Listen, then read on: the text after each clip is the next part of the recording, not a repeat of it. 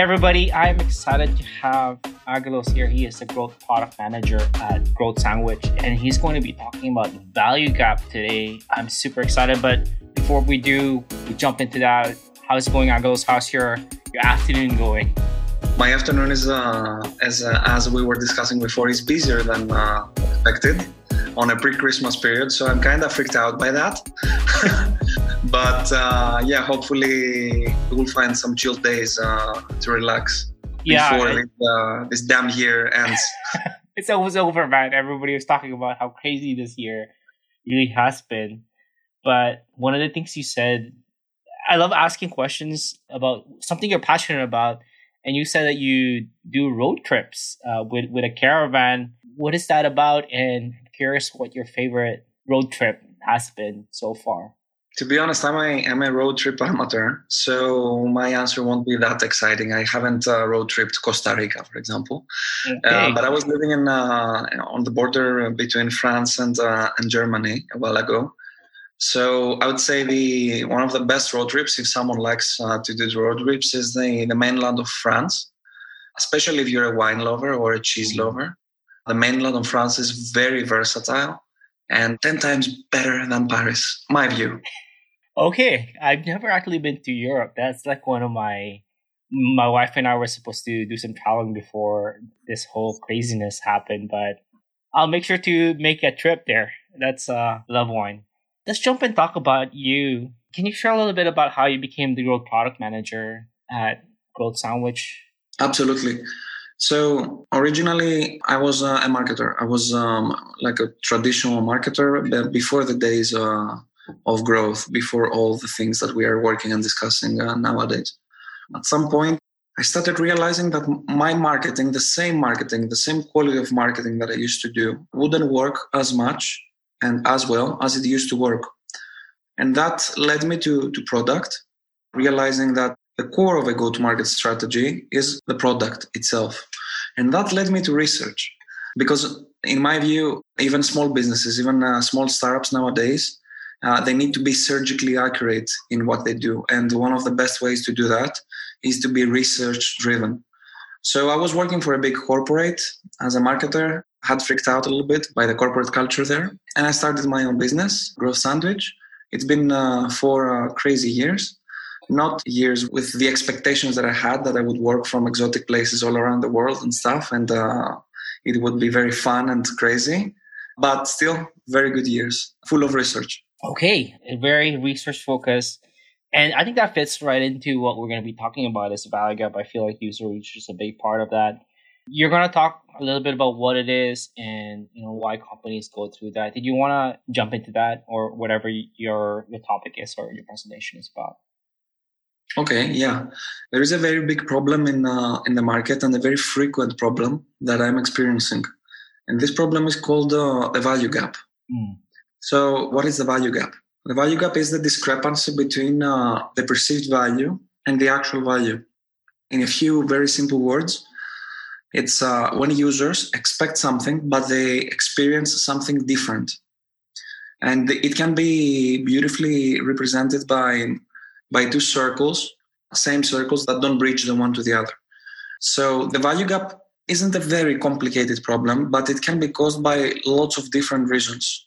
And in most cases, founders and software companies do not realize that they have a value gap problem, but they see the result of it, a symptom. So, random symptoms. Your um, performance campaigns are not performing, are not going well. Or um, you have churn or your conversion rate is low. And uh, pretty much these three problems are covering the, the whole funnel. But if, for example, you misrepresent your solution and you have a fuzzy and confusing positioning, that leads users into your software with the wrong expectations. And that might cause a drop into the conversion rate and an increase in churn. On the other hand, if, uh, for example, you undersell your solution Mm. Uh, but uh, your solution is way better than the way that you are selling it through your digital assets. That might cause a struggle into bringing new users in. Your mm. ads, your campaigns are not really performing. But on the other hand, you seem to have happy customers. That's a very common thing that happens to me. A client comes to me, a founder comes to me and tells me, hey, we cannot bring more customers. Mm. And we don't know why, because we have happy customers, we have a good product. Another very common thing, you oversell a shitty mm. product. so that's also very frequent. So you have amazing landing pages and call to actions and a homepage and great copy, but uh, the actual product doesn't deliver upon expectations. And in that case, the value gap is expressed through again churn or a lower conversion rate. So the value gap in most times is expressed in different ways. And one of the one of the biggest problems is that if we do not identify it early and if we treat the symptom, then uh, we just spend money, we just burn cash. Interesting. You're burning cash, you're, you're treating those symptoms incorrectly let's talk about how to fix that then. Like you're, we've talked about now, don't just focus on the symptoms. What should companies be doing to try and they have that problem you mentioned. Have happy customers and they're having a hard time trying to get uh, customers at the door or the other one where like you're overselling something that's bad, but you have customers that are some customers that are paying for it, but you don't really know that you're overselling it too much? How, how do you fix that value gap? Let me actually share my screen to show you something that for the people that uh, are listening that I will describe it as best as possible. This is a value gap canvas. So what you see here is um, on the left side, there is a circle that represents the expected value. And then there is another circle, same circle that overlaps the first circle, that is the experienced value. So you can name it the way you want. Expected value can be I expect the best solution in the world, or I expect not something very cool, or I just expect something different than the thing that you deliver. So it can be either better, worse, or just different. On the right side, we have the experience value, which is your product, the value that your product is actually delivering. When the experienced value, when the expectations of the user do not match the actual experience of the user, then we have a value gap. Now, how can we fix that? And how can we identify it first before we fix it? The way that we identify the value gap, typically, if we are not a research driven business, already having the setup and the research projects in place to reveal that there is a value gap, typically we experience the problem the symptom. So we might have a low conversion rate and a churn, but our performance campaigns performing like a churn, or the opposite. Not being able to bring new customers, but on the other hand, actually having a product that has managed to find product market fit with a segment, with uh, with a reasonable segment of the market. So this antithesis between what's happening on uh, our acquisition and what's actually happening into our product from the perspective of growth metrics actually reveals the value gap. Now, can we actually bridge the value gap entirely and simply and practically? Can we have fresh users expecting exactly the same things that power users are reporting that they are experiencing? No, we cannot have fresh users that are saying exactly the same things as power users. Mm. Why so? Because a fresh user always comes with some uh, biases from the past. They have experienced other solutions or similar solutions or competitive solutions. When they join our solution, they might be influenced by something else or they might be influenced by their subjective biases. On the other hand, power users Power users are sophisticated within our product. They know our product in and out. And in lots of these cases, power users discover new use cases of our product, which fresh users cannot, we cannot expect them to know them in advance. Let me give you an example. Mm. Slack. Slack is now used for communities as well. Yeah. Can we expect from a fresh user of Slack that has no idea about communities to expect to build a community from Slack? Not really. What we can expect from a fresh user that joins Slack is to expect an easy, straightforward, simple communication with his team. That's a realistic expectation that actually Slack can deliver upon. If a fresh user expected something totally different from Slack, or Slack would confuse fresh users into expecting a different value proposition or a slightly different value proposition, then the metrics, the growth metrics and the product metrics of Slack wouldn't be the same. But is that clear? Yeah, super clear. It makes sense, right? I didn't though I didn't answer you how we fix it. Mm. yeah, it totally makes sense. I explained you how we identify it, but mm. um, how we fix it is a different story. And um, how we fix it is a matter of comparison. Okay it's a matter of comparing data and comparing evidence. And what I mean by that, we have different touch points with customers and users. The first physical or digital touch point is when users come in. We either sell or they sign up, and it's the first time that we get to have an interaction with them.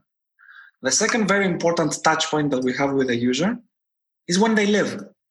At this point, we might have customer success speaking with them or we might actually have a cancellation experiences that asks them why they're leaving. In the middle, we might have some interactions with users if they have problems, or if we are a research driven business and we want to have some research. Now, the way to fix the value gap is basically by comparing what power users are saying, mm. establish what needs to be the value proposition that users need to perceive, and then comparing that with what fresh users are actually telling you and why. So if you speak with 10 or 20 power users and they tell you, I expect an orange, and then you speak with 20 fresh users and half of them tell you, I'm actually expecting lamb, we have a problem, Houston. And when you realize that you have people living and churning your app, or not never activating because they were expecting chicken and you gave them an orange, then you have a problem, Houston.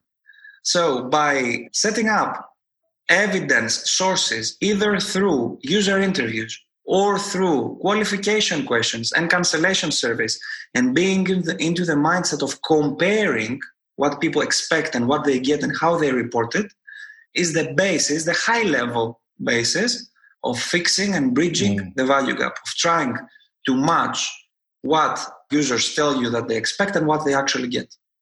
Mm. That's good. That makes a lot of sense. You're getting data.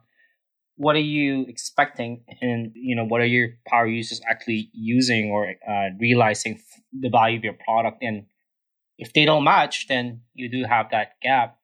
So that's a way to get gather data to identify that. You know, let's say you do find a mismatch your expected users what your fresh users are expecting versus what your power users are actually experiencing is different like what do you do what's the next step after that once you figure out there is a gap you fix it that might initiate a slight repositioning mm. or that might initiate a retargeting so the value gap isn't only a matter of you presenting your solution in a different way it might be a matter of focusing on the wrong people so bringing the wrong people in that have that are wired with different expectations, that want different things. For example, and I gave you, I, I stretched it to make my point by telling you about lambs and oranges.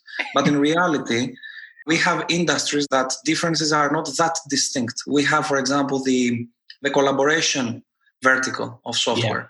Yeah. We have dozens and hundreds of solutions that are doing almost the same thing, and all of them have a small difference, the one with the other, and they kill each other into competition. So all these solutions are trying to find their niche, are trying to find the segment that their value proposition becomes a priority for users. But sometimes they fail to do that. They fail to explain how they are different and why they're good. So it's more subtle than oranges and lambs. But yeah, if people do not understand what is your main value proposition and what differentiates you and why you are good, it's either because you are not as good as you think, or because you don't present it the right way, or because you focus on the wrong people. So when you identify it and you ask why through research, mm. you get some reasons. And yeah. these reasons initiate projects, either that is features, either that is positioning or that is different type of marketing. I don't really know because it's a it's a problem that can be expressed, as I said, across the funnel in different ways. So there is no silver bullet to fix yeah the, the value gap. Interesting. That makes a lot of sense.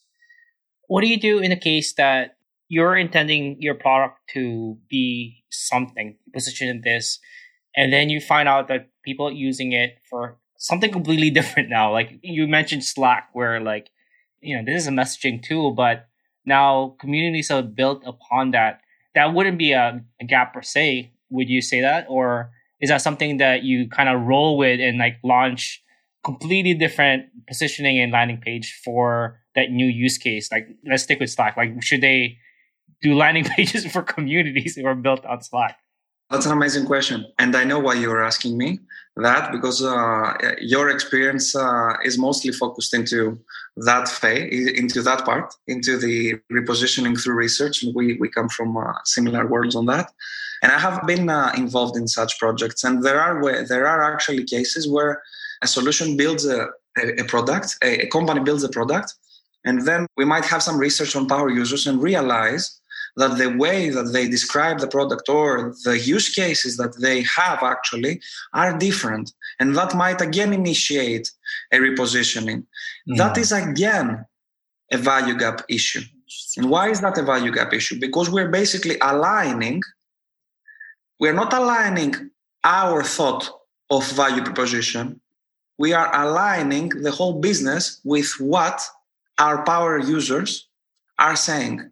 This is pretty much what we're doing again, but in that case, it's not us that decide what is right or wrong for the users to believe.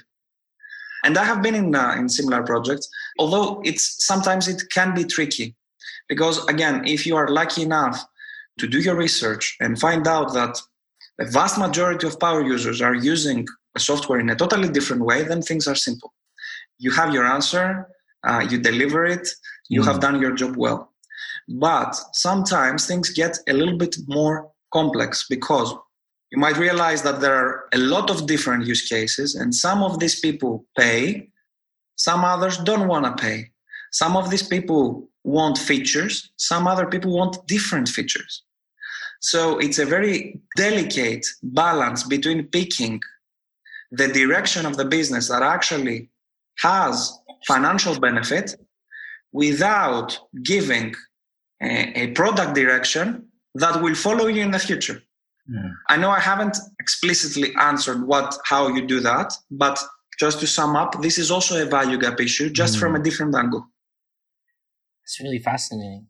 It seems like you can fix the value gap, and then all of a sudden, like a few months later, it's a new totally value gap that you haven't experienced just because you know you users are using it for a different purpose definitely. And this uh the the example that we that we're discussing with slack is um we discuss about slack because slack has a more disruptive approach in the market. I st- actually started as a disruptive uh, tool and now tends to become a dominant tool. So mm-hmm. every dominant tool in the market attracts everybody. And as a result, it's very natural that it will have lots of different use cases because it's not yet a tool that changes the industry. It has already changed it and it, mm. it, it's mainstream. So it has lots of different use cases, just the way Trello is working. Trello is also used as a product road mapping tool, as a project management tool, as a sales CRM. It's because it's a dominant solution in the market at the moment. I'm laughing at what you said about Trello because that's literally what I do it. Like I when I write, I use Trello to like organize my thoughts. When I'm project management, I use Trello. oh, that's totally funny.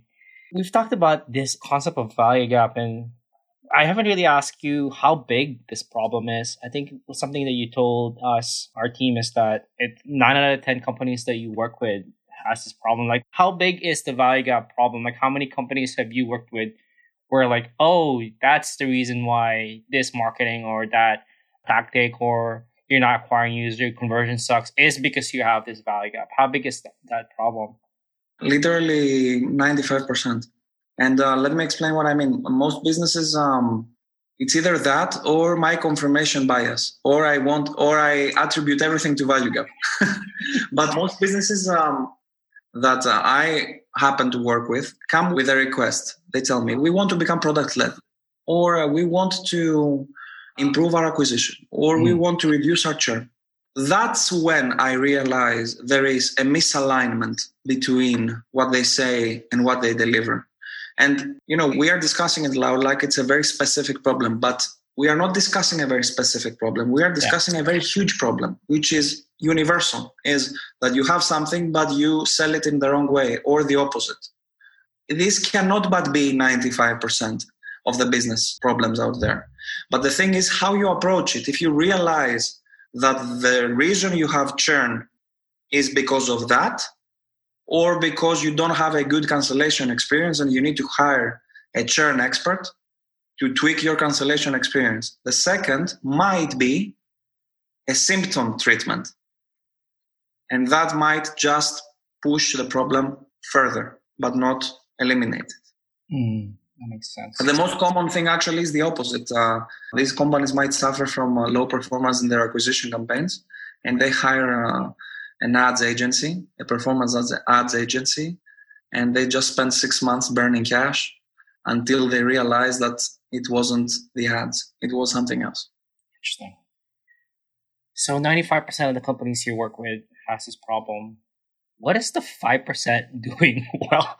Like, tell, tell me about the ones that the minority companies that you work with were like, oh, there's no value gap here. What are they doing differently, like that, you know, resulted in them not having this kind of a problem? The businesses that do not have that problem, uh, they are either lucky, and it happens. So they had an amazing idea, they implemented it at the right timing, and they managed to describe it in a simple way. They managed to overcome the being too close to the product disease. Therefore, I'm describing it in buzzwords. So they managed to overcome all these typical problems and they succeeded. Or they are customer led, they are research driven, they have empathy, and they treat research as something important within their operations. So, few companies that I have worked with didn't have that problem, the value gap, and uh, it's because they were doing their homework when it comes to research, or they were just lucky. Oh, yeah. Let's talk about the research. You mentioned that earlier. How often should they be doing research? Like, and you know what what's involved in that? Like, some people say, "Oh, I can just send a survey and I've done my research." Like, do you agree with that? Like, certain situations where surveys okay, and in certain situations where you do have to talk to customers, like, what would you suggest to cut the companies about making sure that they're doing the research so that they don't get this value gap? Every research tactic uh, has its role and its place and its timing. And uh, ideally, you don't want to stick to one research tactic. It's not all about surveys, it's not all about interviews, and uh, it's not all about data analysis, not all about uh, qualitative or all about quantitative. My view on that is that businesses need, at first, they need to know what they don't know. And mm. as soon as they have the awareness of what they don't know, the first thing before they start any research, before they hire any researcher, before they outsource any research, is just to take advantage of the existing digital and physical touch points to perform subtle research. For example, you might perform demos. Use the first five or 10 minutes to do some questions. Work on these questions and ask why. You might do cancellation interviews or you might just genuinely want to speak with customers that are important for you and they canceled. Use this opportunity to ask them a couple of things. On the other hand digital touchpoints you have some bandwidth for friction during the onboarding. You can deliver a qualification page asking a couple of things. How do you identify? What do you expect? Mm. what is your role within the business? You have some bandwidth there from the perspective of the user. Ask it then, on the other hand, you have some bandwidth when they cancel. Ask something. Treat this whole thing as one project. Consider I have people coming in and then coming out. It would be great if I could have data here, data here, and data there so that I could have a bigger picture of the journey of the user. So this is this is the in my point of view the biggest advice on how to do that, how to solve that. And the second one is ask why. Mm. The, the, the second major problem that I that I encounter is that companies take users and customers' answers at their face value. For example, why are you churning? I'm not using it anymore. Or why are you churning? Because it's too expensive. Too expensive compared to what? Mm. You're not using it anymore because of what? Why? You used to use it. Now you don't. What happened? So just performing changes with face value feedback, like it's too expensive, okay, let's reduce the price, might actually cost you more than performing a little bit of research. So ask why and treat your digital and physical touchpoints with customers as a whole and as research opportunities. So good. Yeah, that's such a good advice in terms of that. As I wrap up all of this, we've talked about so many things so far about the value gap. If you can summarize what we talked about, or you can even share any other piece of advice that you have, what would be one or two pieces of advice you'd like to share to product led uh, growth founders or marketers or product people that they should be doing today? Yeah, definitely. Uh, actually, I would want to direct my advice to both companies that are product led, but also companies and especially companies that want to be product led. Mm-hmm. Uh, being product led is amazing. It's the best thing that happened in the last 15 years in the industry. But it's not a silver bullet. And it puts too much pressure to your product. So you need to be ready to display your product without hand holding. Mm. So just being product led, just sticking and onboarding and low touch onboarding, or just replicating things that other companies have done might actually backfire on you. Because if you do not have the product that can do the job without the human factor hand holding users, it might actually backfire on you. So before you become product led, make sure that you have sorted out basic things like positioning and UX. Because if you haven't, the scalable marketing tactics that you want to use, and that's why you're becoming product led for scalability, mm. they will backfire. And on the other hand, if you are product led, keep in mind that when you are product led, the importance of data and qualitative evidence is 10 times bigger. So double down on data, double down on evidence. This is the reason that in the product led era, customer support becomes customer success because we need mm. people that are more product sophisticated and can actually perform research. Interesting. So everybody in a product led business needs to be a little bit curious as a researcher.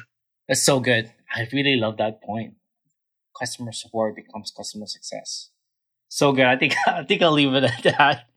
Thank you for sharing all of that advice. Just one final question. If people wanted to know more about what you do, do you want them to follow you on Twitter or LinkedIn? Uh, and also, if they wanted to know more about Growth Sandwich, where can they go? This is essentially your call to action, action to plug anything in. Okay, my call to action. I need to make good use of that. Uh, my call to action. Uh, so they can find me on LinkedIn and ask me anything. Just have a chat about cool things that we both enjoy, like the value gap or research or stuff. They can visit my website, but that's a very old school call to action. I would prefer just uh, casual chats about uh, geeky stuff, geeky topics like the one we are discussing at the moment. Well, thank you so much for your time, Angelos. I really do appreciate it. Thank you, Ramli.